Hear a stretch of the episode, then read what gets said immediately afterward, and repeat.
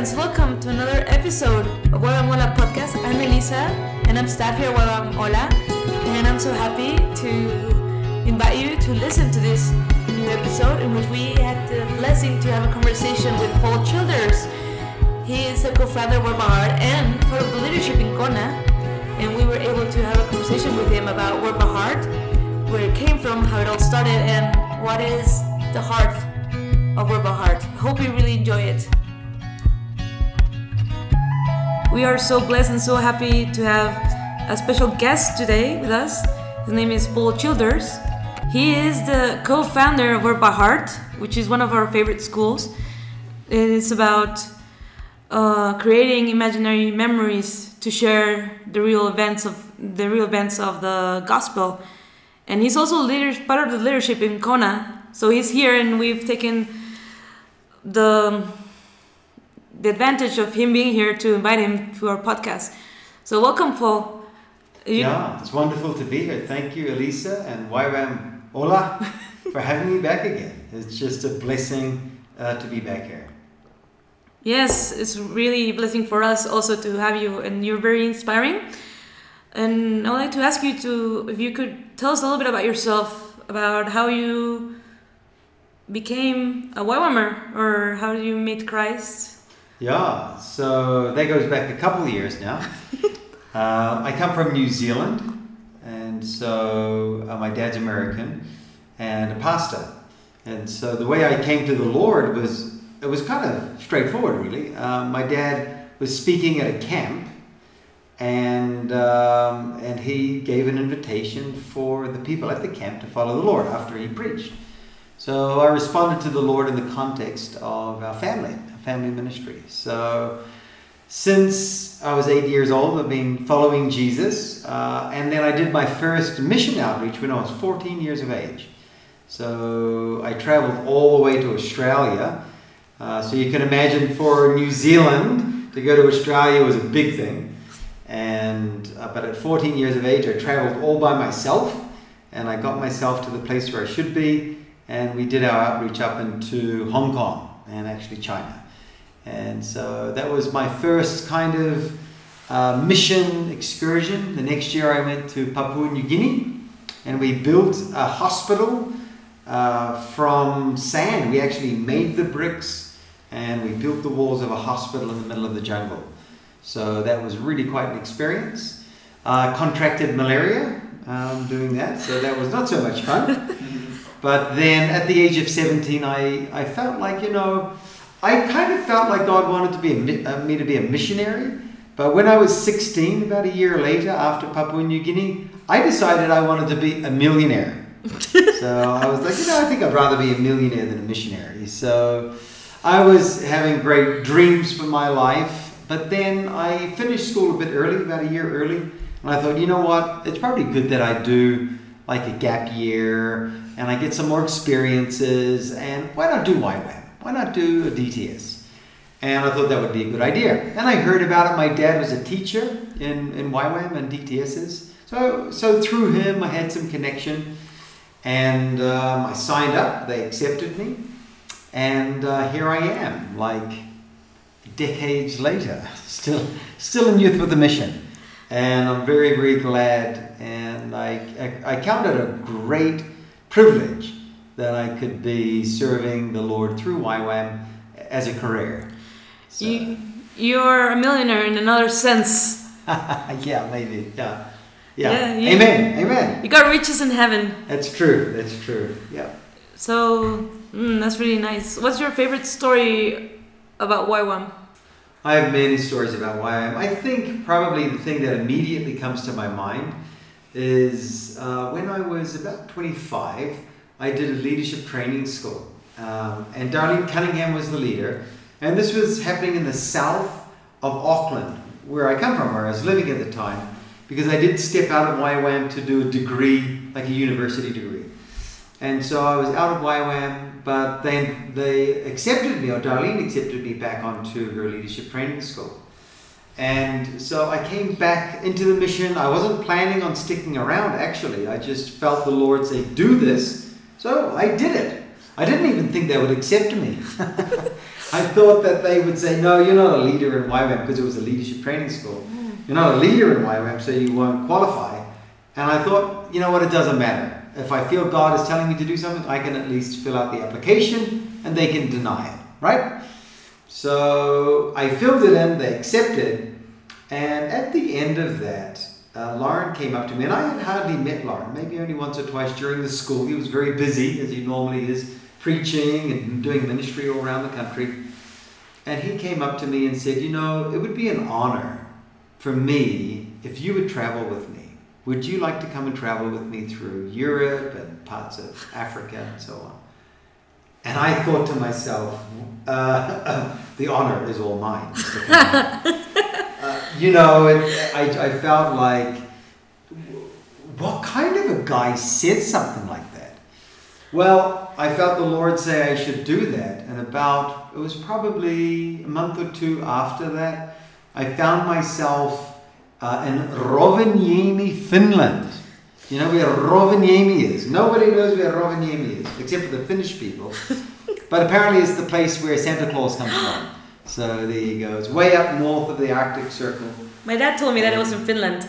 In Finland, yeah. In Rovaniemi. So I was in that town. And uh, there I am, and I'm jammed in this car, this little sedan. You've got the driver and Loren in the front, and then me, Dan Baumann, and another friend all squeezed in the back. We're just like sardines. And here I am thinking to myself, what kind of person is this Mr. Loren Cunningham? Who, uh, you know, he's one of the statesmen in missions, and really in the body of Christ um, senior statesman in the body of Christ. And here I am, squeezed up in a little car with them, traveling through Europe, traveling through the Arctic Circle. Uh, and then I began to realize some things about mission. Mission is not about the big platform. It's not about big crowds of applauding people. It's not about books being sold in the millions, although that's helpful to spread the message. It's really about people being personal and connected with one another and imparting what they have in God from them to the other person and vice versa. And so I think the power of inclusion is so important. And I also learned that later as well in my life to include others in my journey, to include my children in my journey. And uh, that, has been definitely a favorite memory. So when you ask me that, Loren Cunningham in the Arctic Circle, driving down the, the freeway, jammed in a little car together, uh, and just thinking, man, there's much more to the kingdom of God than I realize. Mm. Oh, that's really cool. Try to imagine in my head, it's like, oh, this sounds fun. This sounds a lot of fun. So I can imagine, like, when you were telling us about the story of how Word Heart started, how how can you tell us about it? Like, how did it start? Yeah, well, yeah, thank you for that question, Elisa, because I didn't try and start a school. It didn't start, like, we were not in some strategic boardroom setting with a big whiteboard and lots of ideas floating around the room. It wasn't like that at all. In fact, it came out of a very personal journey with God. Was in 2009, and I had a lot of personal challenge in my life at that point. Um, you know, just because you're a full time missionary, it doesn't mean you're perfect, uh, except for maybe you. Yeah. So. Far from reality. no, no, but you know how it is, right? We we are people, uh, and I think that's what what platforms are not helpful for in the body of Christ. We put people up on these big platforms, mm-hmm. and wow, they're amazing people, and we hang off their every word. But it doesn't matter who the pastor is, who the preacher is, who the teacher is, who the whoever is. They're humans. And humans go through the same stuff. And so I was struggling. I was under a significant amount of challenge in my leadership. I had people who had turned against me, kind of like a Judas kind of situation. It was really hard. And so I was simply crying out to the Lord for personal renewal and transformation. Mm. You know, in YWAM, we love to pray that the world is transformed and revived, right? We have intercession times. We pray, we ask the Lord. Revive us, O Lord, re, you know, revive the nations. The question is, is our hearts revived? Are our hearts in that place of being mm. revived, right? And at the time I knew that it wasn't, and I needed to do business with God. So there I am in a little tiny condo, definitely not a millionaire's house, and tiny little shoebox condo. And it's in the middle of Kona coffee country, so it's all beautiful green with the blue of the Pacific Ocean out. We had a nice view of the ocean. And I was just crying out to the Lord, Lord, I need change. I need to be revived. I need I need to be transformed, Lord. I just had that heart cry. I, I don't want to just drift in my spirituality. I want to be on fire for you, Lord Jesus. You know, there was this heart cry. And as I'm there talking and talking and talking, I just kind of paused to breathe a little bit. And then the Lord spoke to me. He was like, I finally gave him a chance to speak back, you know.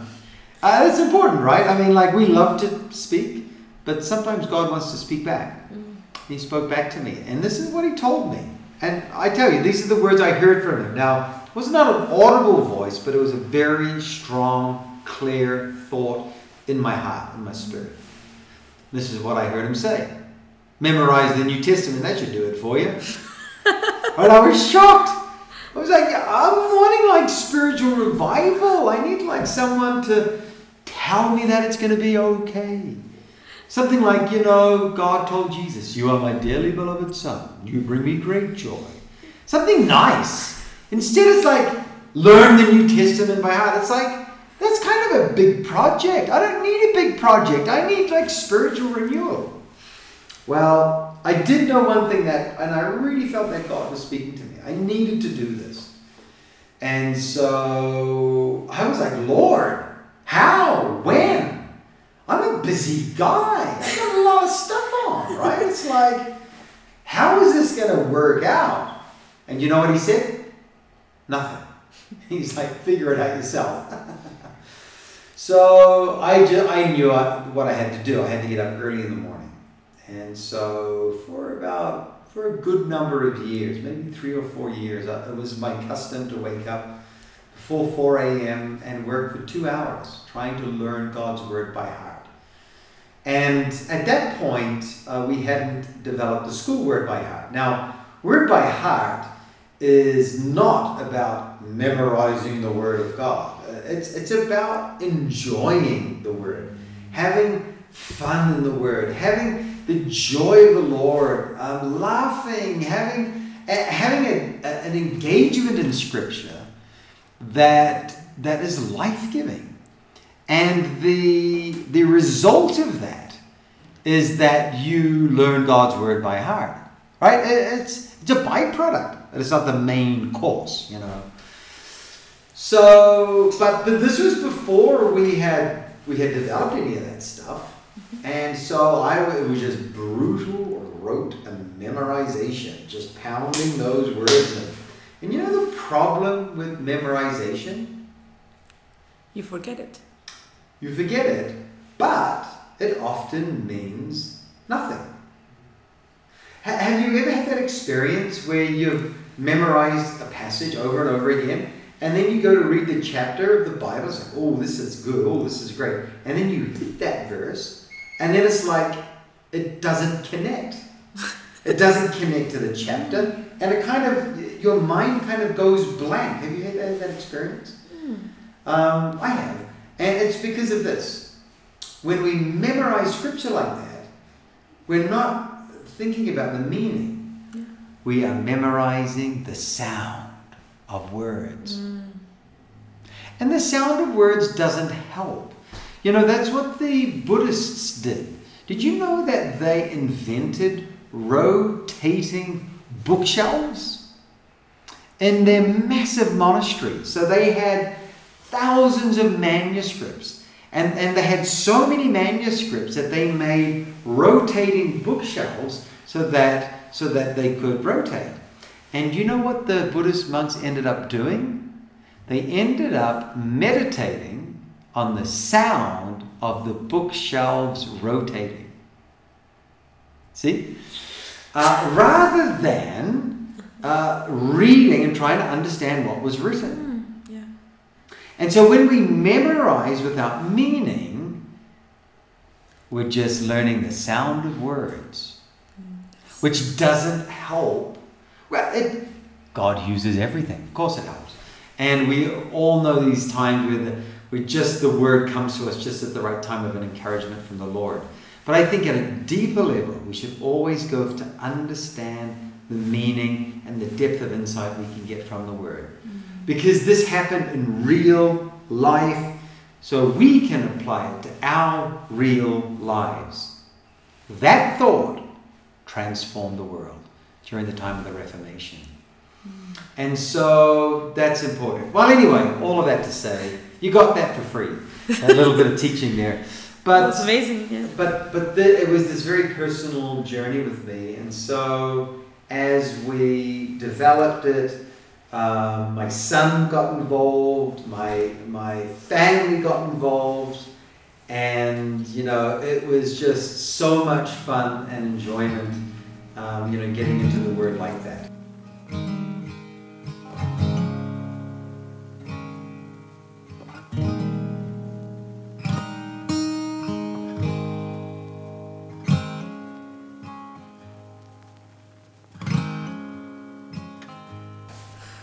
Yeah, like I just keep thinking in my mind about when I studied that it was mathematics, mostly mathematics, and we would just memorize it like a Right. brute, brute. But then Right. if the teacher changed like middle switch in Yeah. the problem, Right. then we, we didn't know what to do, and he got really upset and Yeah. angry because uh, you're only memorizing the exercises, Right. you're not understanding what it means Yeah, what it's true. And I feel it's the same with the word. Yeah, that's right. We just memorize, we just have the words in a certain way, but we don't Yeah. really let it sink in. We Yeah. don't go beyond what it means, and Yeah. it's like there's no transformation because you're just being.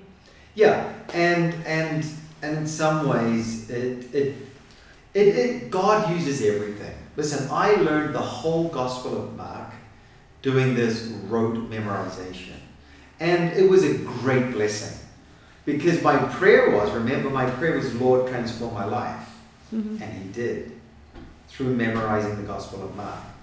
But then what happened was I knew that there was more. There was something deeper. There was something richer. There was something that was richer for others.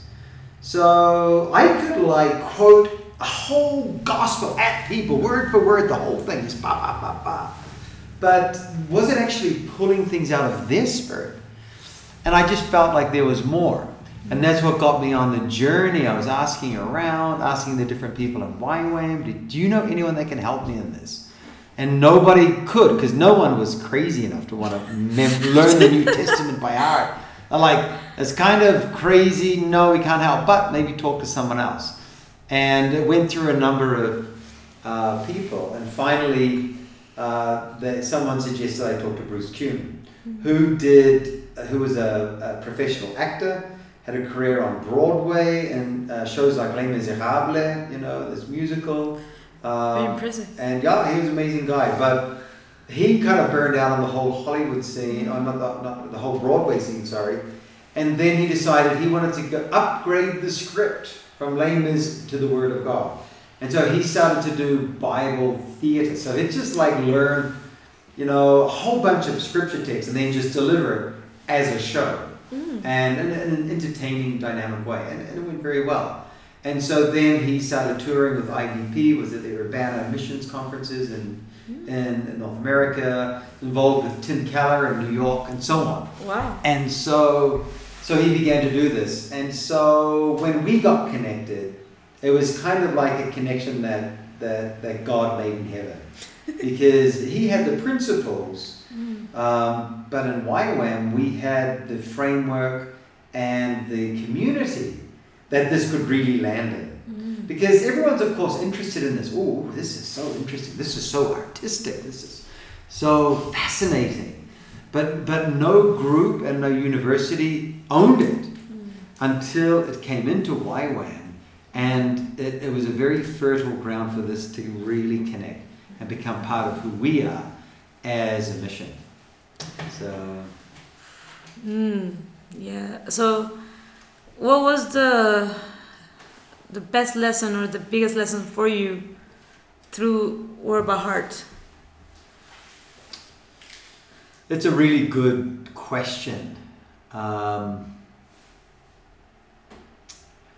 I think the greatest lesson that, and the greatest thing that I got to know through learning all of the scripture. Now, I haven't finished uh, learning the whole New Testament by heart, right? So we're still we're still working on that one.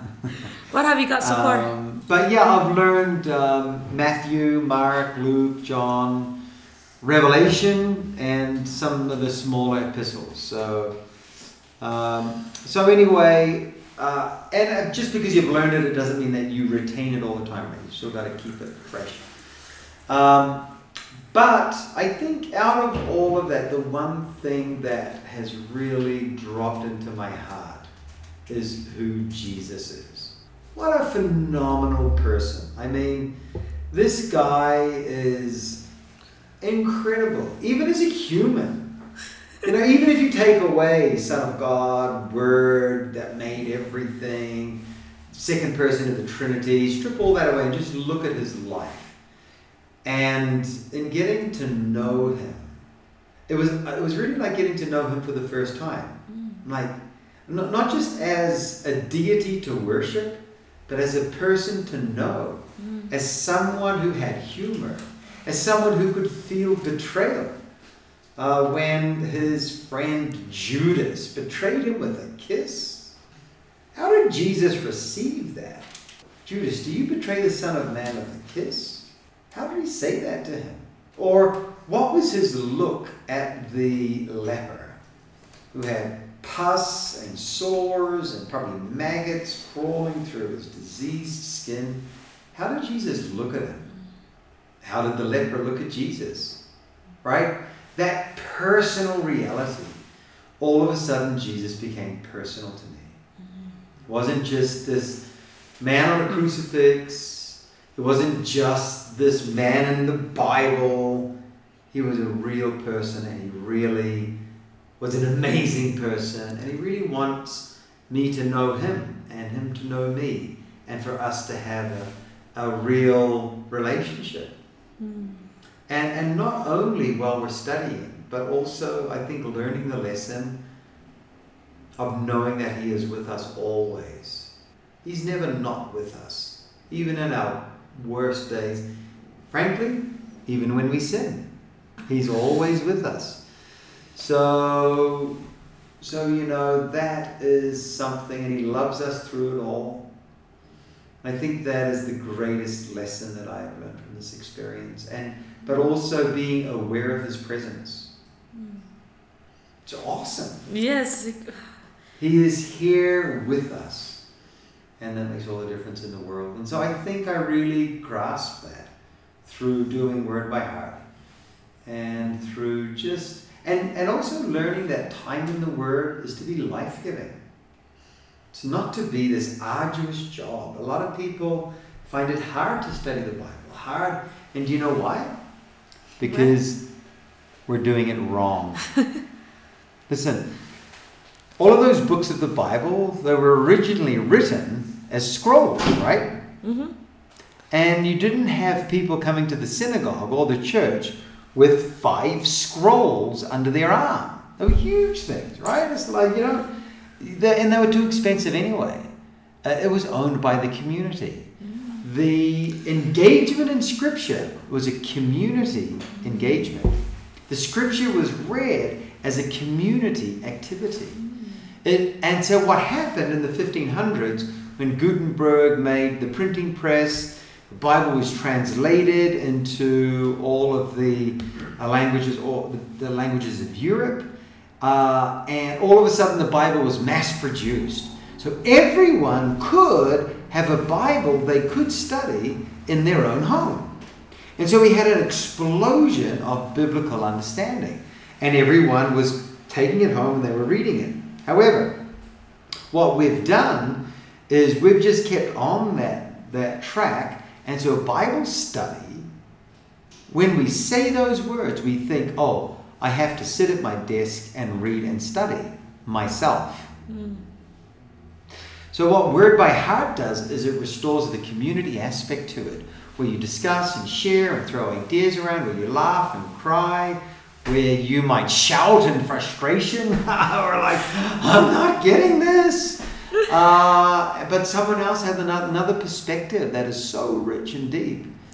And, and see, it restores that community environment around the word. Because learning the word is not just learning words on a page, it's learning one another. Mm. And how one another, how we all see Jesus, how we all perceive who he is. And it's such a rich experience. You know, first word by heart school, we had Afghani, we had someone from Cameroon, Africa, we had Brazilian, uh, an American, we had a New Zealander, and a couple other cultures. And it was so rich because you have this confluence of life experience coupled with perspective on the meaning of Jesus in these stories. And it, it, I felt like we were finally, it wasn't just a really nice multicultural, cross-cultural experience. this was the riches of what it means to be in the body of Christ. Mm-hmm. And, and see, as we gather in that circle and we learn from one another and the richness of that cultural environment of the nations, uh, then we truly learn who Jesus is mm. as King of all nations. Mm. He's not just limited to one culture, right? He expresses oh. his heart through, through all of our cultures. And so, as we learn from one another, we learn about Him.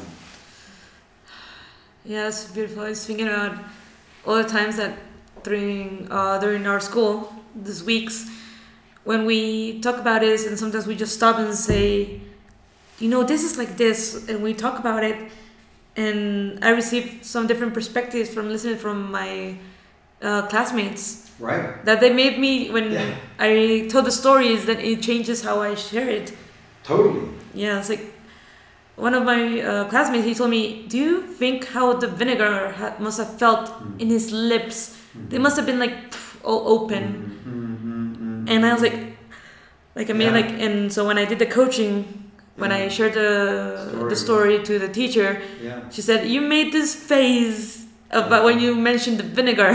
yeah, you made this face like, like we, I could feel, I could sense the vinegar. I was like, yes, because I was like, oh, I was yeah. sensing in my mind. Yeah, and, I must have felt. And you bring up a very, very good point See, we have used the scripture now for centuries as a repository of theological propositions, right? Like a place where we go to do theology.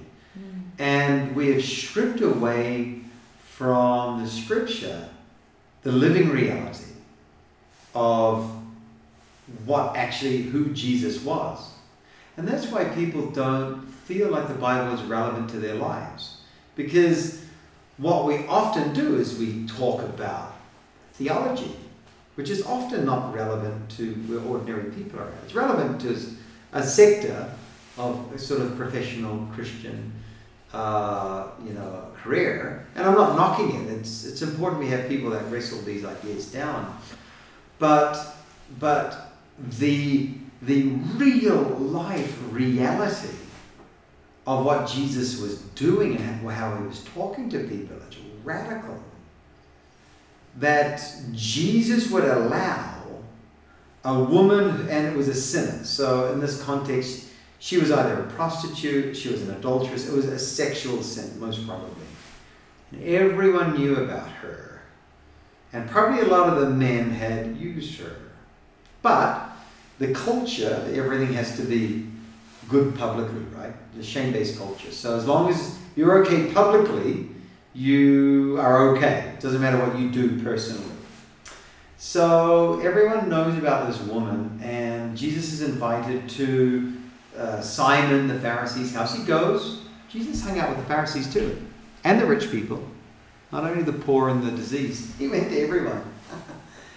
and so she comes in, and she falls at his feet and she she's weeping over his feet. She takes her veil off her head, which in some way she's like being naked, right? In this culture, and she starts wiping his feet with her hair, which even today would be something a woman wouldn't necessarily immediately do, right? Um, and and so all of a sudden you've got she's doing this, and then she starts kissing his feet. And you know what Jesus does? Allows her to do it, kissing her feet, kissing his feet, kissing his feet. Now you put yourself in the situation. You're in a restaurant with your pastor, all your religious folks, and someone comes up to you and just starts kissing you and hugging you and weeping over you. And what would you do? You'd probably go, well, just sit down here, just let's talk about it. Would you just allow that person to do it for minutes, maybe half an hour, an hour? Right? Jesus was radical. So, anyway, this is just a wonderful school, but it's really leading us forward in missions as well. And I think uh, as we are learning, we can learn God's word by heart as individuals. So, it's almost like in a different kind of a way, but the Word can become flesh through us in this very personal, real, dynamic way. But because we do word for word Bible storytelling, so it's not storytelling like I'm just telling a story, we're doing the word for word scripture. This enables this ministry to be incredibly missional. And really, what we're working on is we want to enable people to do oral Bible translations. So, say you live up high in the Himalayas and you have a village where you come from, uh, that's your mother tongue, but you also know Hindi or Nepali, the language of the country. You come to our school, you learn Luke in Hindi, uh, but you pretty much at the end of that could do an immediate translation of that into your mother tongue, right? It's easy, it's just you, what you do. and so, what we can do is as we spread the word by heart school around, we connect it to this new technology where we can translate the Bible in oral form. Do you know what we can do? We can quickly, in the next five to ten years, get all the languages on earth some scripture. You know, there's it's over 1,700 languages in the world that have no scripture at all. That's a big number. It's a big number. But we can move quickly on this because um, through like word by heart and then oral Bible translation, and then we can get it out. So, my challenge to YWAM Hula is how about the are there any languages in Mexico that have no Bible? Could we, in the next five years, the next three years, get an oral translation of John, or Luke, or Matthew into those languages?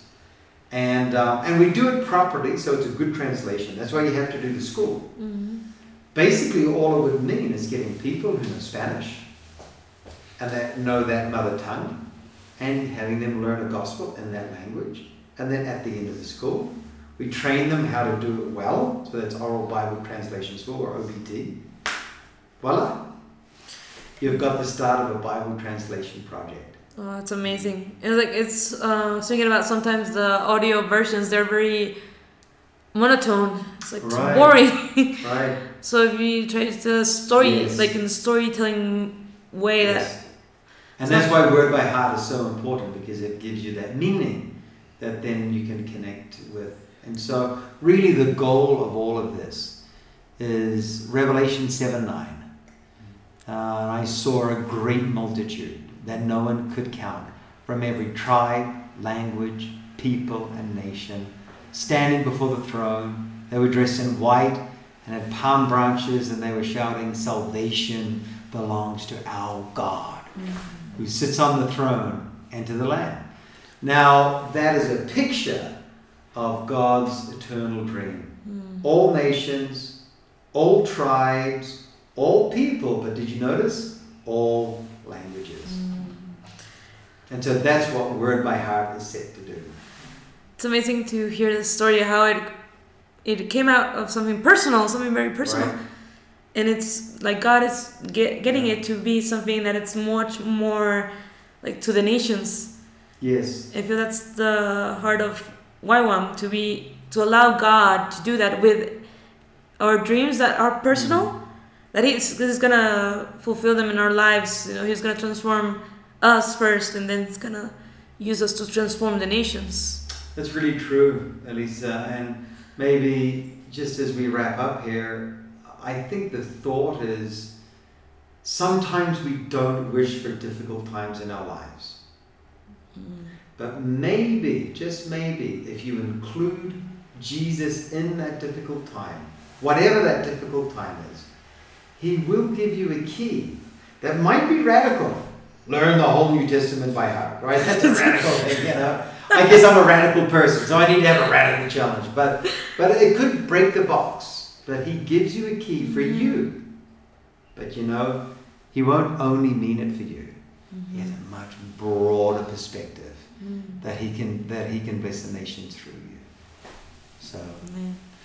yeah, Thank you so much for sharing uh, the heart of by Heart and your heart as well. yeah, into yeah getting us into uh, excited about word by heart and the missions and yeah, about jesus as well it just Mhm. just most of all it's Mm. i really loved to hear from you Mm.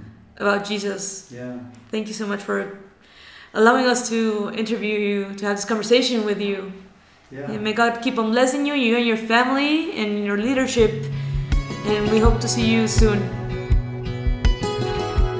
that was a really cool conversation. I'm really happy that you were able to listen to it, and I hope that it has blessed you and you were able to receive the heart of Word by Heart and for you to have a thirst to go deep in the Word of God. Have a blessed week and see you for the next episode.